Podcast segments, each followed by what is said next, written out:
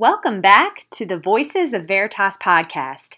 I'm Candace Pritz, Community Relations with Veritas Christian Academy. Thank you for joining us today for another podcast episode. Through our podcasts, we love to share and update the community about all of the good and beautiful that's happening in the hallways at Veritas. We're intentional to keep our recordings pretty short in length so it's easy on our families to be able to tune in. Today, I'm here with our headmaster, Dr. Woods, and our grammar school principal, Marty Reed.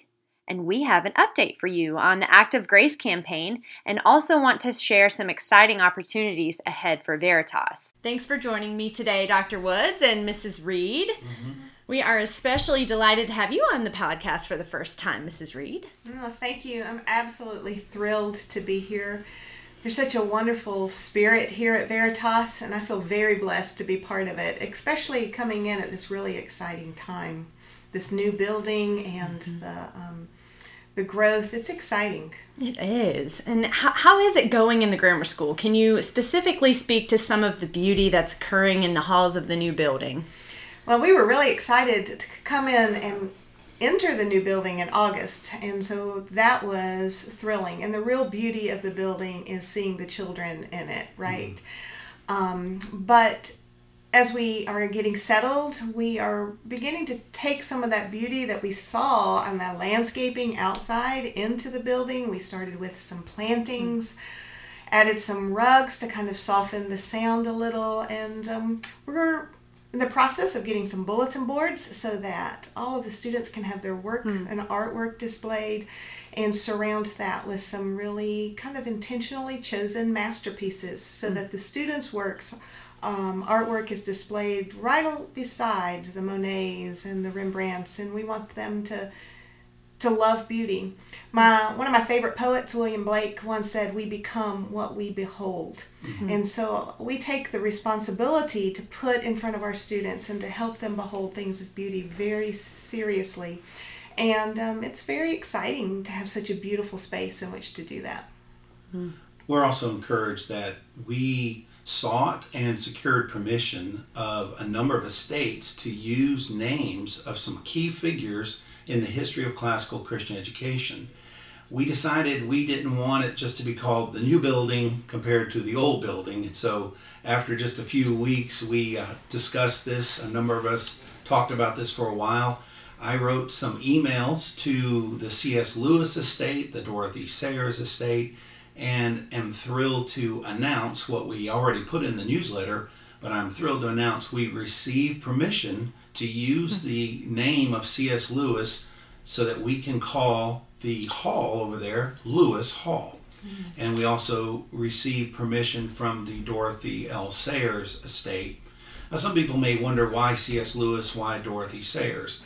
In the history of Christ centered classical education, these are two foundational figures. If we think of individuals as helping lay the groundwork for who we are as a classical Christian school and what's unique about us in terms of how we teach, what we teach. Uh, C.S. Lewis, Dorothy Sayers, Mortimer Adler. Um, the upstairs rhetoric school building is going to be called Venerable Hall or Venerable Bede Hall. We'll, we'll shorten it to Bede Hall. Mm-hmm. and we'll be talking more about these figures Lewis, Sayers, Bede, uh, Adler, and Charlotte Mason with the Mason Center, or the our nature center is going to be called the Mason Center after Charlotte Mason. And we'll be explaining this over the next few months why these people, why those halls, and what we're hoping to accomplish as we remind ourselves who we are as a classical Christian school. There's a lot of exciting things happening on campus, and we are so blessed to have opened the doors of our new building at the start of the school year. It took a lot of hands to make that happen. Mm-hmm. Um, Dr. Woods, could you please share the success from last week's gala? Yes, it really is exciting. There was quite a bit of discussion over the last several months because of COVID whether we were even going to try to do our biannual gala. And after a good bit of discussion back and forth with the team that led the online auction, it was decided we would go forward. And I'm really glad we did.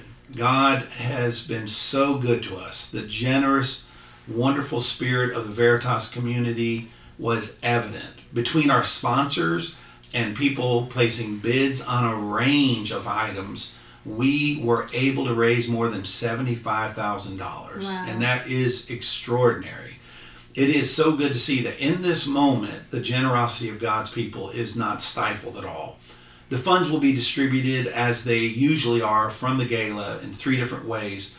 Uh, there's a third that goes to the scholarship fund, a third goes to SWS and the great work we do there, and then the other third goes to the new grammar school building called Lewis Hall. Fantastic. That is so encouraging. Can you also share an update as we are continuing to press ahead with the Act of Grace building campaign into phase two? Yes. We put all fundraising on hold because we wanted to be sensitive to our school families that were going through difficult times, and in part because of COVID, how that affected, impacted the larger economy of our country. But as I mentioned before, God has been so good to Veritas and the families associated with Veritas. We've been able to, to move forward. We just launched phase two of the Act of Grace building campaign. And it is associated with what we're calling the honor bricks. We're creating an honor walk. So imagine standing in front of the new building there at Lewis Hall, and on the right side, of the building, going all the way down, facing the soccer field, that is where we will be placing the honor walk. So these bricks will be there, and we're going to start putting them in place over the next few months after people purchase these bricks. Now you can go on the website on the Honor Bricks campaign associated with the Act of Grace, and you can see the different size bricks, the things that you can get engraved, different images that you can put on there. And I think I'm most encouraged because we really are honoring a wide range of people. You can honor teachers, children, parents, grandparents. You can specify a particular class or year.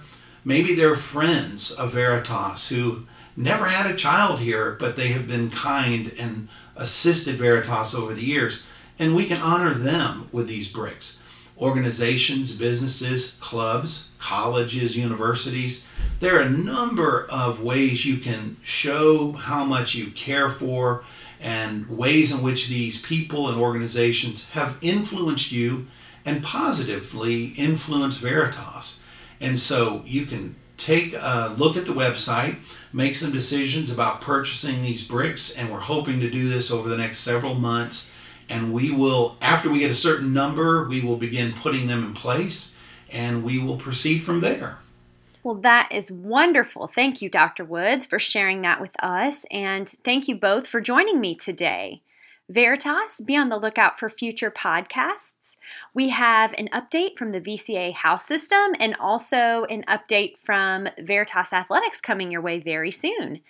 If you have a suggestion or something you would like to hear discussed, feel free to fill out the form on our website under the Communications tab. Thanks again for tuning in, and we hope you guys have a wonderful day.